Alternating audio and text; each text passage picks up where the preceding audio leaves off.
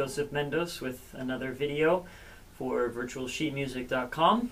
Uh, today I'd like to talk about, uh, well, in general sound, but in particular uh, how to create a really, really great cello tone. Now, tone or sound or whatever you want to call it is uh, something I think that for the cellist especially is very important. Obviously, to be a great violinist or a great violist or a great bassist or, or any other instrument, you need to have a great tone. But really, cello, when people uh, think about the cello, uh, they think, oh, it's a beautiful instrument. It has beauty. Uh, uh there's so much beauty in the sound and richness. Uh, so if you're a cellist and you don't have this, I think uh, you're you're making your life pretty difficult. Um, and I think it, the the tone is something that needs to be worked on. Now, there's a lot of things that go into a really, really great cello tone. But the first thing I'd actually like to start with um, is actually not the thing you'd think would be obvious that I would start with, which is the right hand. I want to start with the left hand. Really, to have a great sound, first thing is is you have to make sure the string is getting all the way down. Now, I talked about this in I think my vibrato video and maybe in a different video as well.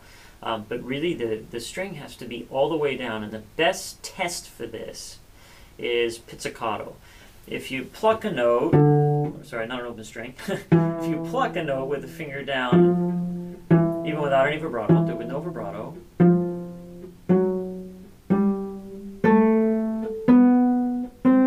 You hear that there's a nice ring. Now, if that string isn't all the way down, you get a thud.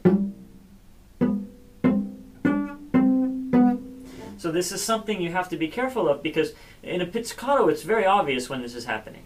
But when you're playing with the bow, it's a little bit different. For example, I'll first play a sound uh, uh, I think is a pretty good sound with the, the string all the way down. Now I'll play one without the string all the way down. So there I'm, I'm just kind of pushing the string to the side or just kind of nudging it down slightly. Now as you can hear, it's not necessarily a really, really bad sound, but as soon as I get that string down all the way, well, I hope you can hear the difference. Suddenly, not only does it get a little bit bigger, but the sound gets richer. So that's something you want to be careful of. So I know when I'm uh, uh, practicing myself, sometimes I like to check this. I'll play a certain passage, uh, just pizzicato first, um, and then I'll uh, I'll make sure that uh, um, when I play it with the bow that I'm getting the same feeling in the left hand. Now, of course, getting the string down.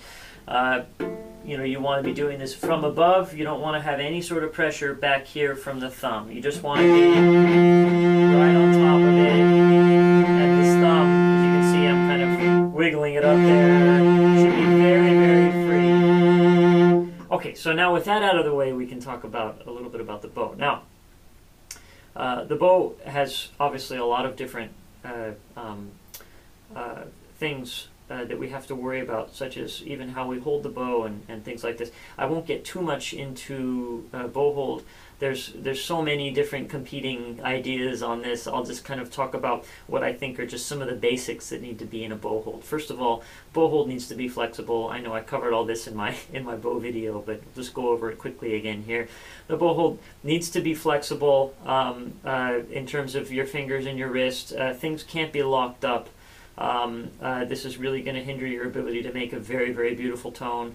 Um, uh, you know, you, you, need to make sure that uh, you're applying uh, pressure in the right way, not from squeezing the bow, but from changing the uh, changing the, the arc so that as you approach, like for example, if you're on the D string, as you approach the A string, or, or as, as you approach the tip, you get closer to the A string that way,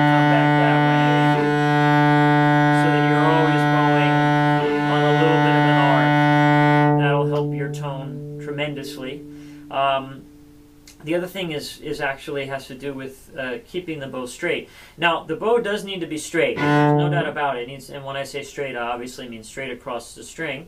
Um, but th there's a little bit of um, uh, uh, difference you can make here if you actually don't keep exactly a straight bow. If you keep a bow that is just a tiny, tiny bit crooked, angled uh, this direction, then that bow will kind of drift towards the bridge and it'll reach a spot where it'll kind of have an equilibrium.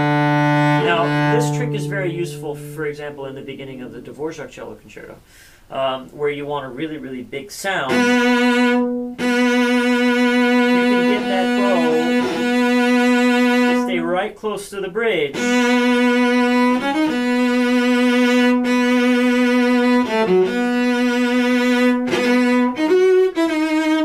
and get a, get a lot of power that way just by making that angle change.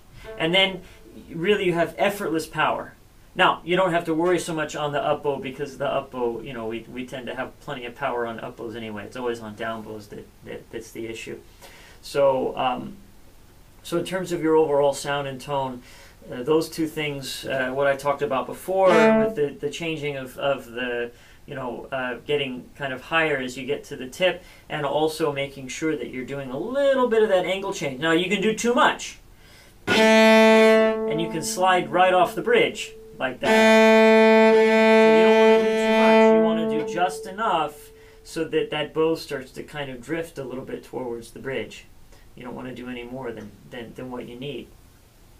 Now, the next thing with uh, the tone uh, has to do with, um, I think, the, the vibrato actually. Um, uh, you know, definitely the right hand, I think, is the most important thing. We talked about what the left hand, you know, needs in terms of getting that string all the way down. Uh, but the vibrato is something that needs some attention too. Uh, the vibrato should be, uh, I think, for a very, for a very, very good basic tone, the vibrato on a cello should be relatively wide. Um, now, th this is a question of taste as far as I'm concerned. Um, I, I take my ideas on vibrato really from opera singers, and when, when you hear a great opera singer in a really big hall, what they're able to do, especially when they're playing, when, when they're singing really, really loud, is they make that vibrato really, really, really wide, um, so that they're, uh, the, the sound kind of goes like this out into the hall. It's not really particularly narrow and focused like that, but it's really, really, really wide. So that's what we want when we have for a really, really nice tone. For example, like in the um, uh, the second movement of uh, Brahms' Second Symphony, the the big the big cello moment there.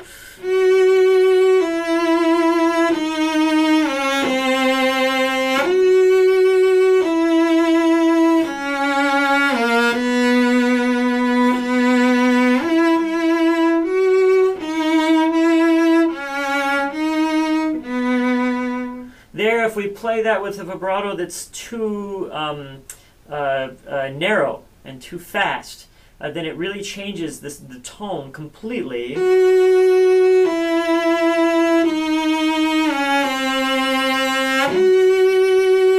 It makes it sound almost pinched instead of really nice and big. A sound that's really just kind of doing this instead of instead of doing that. So that's something I think we should think about in terms of tone as well. Um, now, tone, you know, is a very, very particular thing, uh, and I know some of you may, may not like some of my ideas, but really, um, when you think about uh, at least what I consider to be the really great cellists, the one thing that they all have in common is that distinctive sound. Um, now, I say distinctive, but there's there's commonality between them as well. For example, Feuermann had that very, very focused sound, but also his vibrato could be very limpid, the, the great cellist Emanuel Feuermann.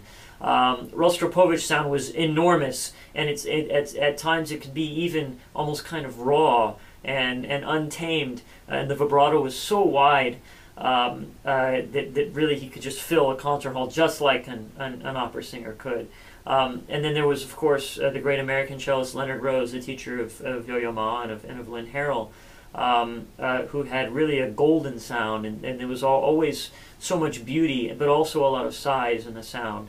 And there's a, a ton of other cellists I, I can think of too that, that all have this kind of common quality. Uh, what makes them distinctive is, of course, how they use these different techniques. But really, what I want you to do is, is I want you to think seriously, very seriously about your sound, how you create sound. Um, you know, we all focus on very important matters like intonation and uh, uh, you know the correct bow hold and the correct posture and all these things. Um, but I think we could all focus a lot more on just the sheer quality of our sound. And uh, is it is it a sound that is um, something that would be appealing um, and interesting uh, for someone else to really listen to? Is it an attractive sound? Uh, this, I think, is what the cellist, especially amongst all the instruments, needs to be thinking about very seriously and very deeply. Uh, I hope you leave your comments uh, down below. Uh, I, I, I, hope that we have a really fun conversation about this. I'd also love to hear if there's a particular cellist uh, that, that you think of, either you know from who's alive now or somebody from the past. Um, and if, if, there's somebody I've never heard of, please tell me. I'd, I'd love to know who they are and, and listen to, to their sounds. I, I really I find it interesting to study a wide variety of, of uh, different sounds from all sorts of different cellists, um, and also to figure out what they all have in common. So anyway, uh, thank you. Um, I um, hope you enjoyed this video. And uh, again, please leave your comments down below. Uh, uh, once again, this has been Joseph Mendos for virtualsheetmusic.com.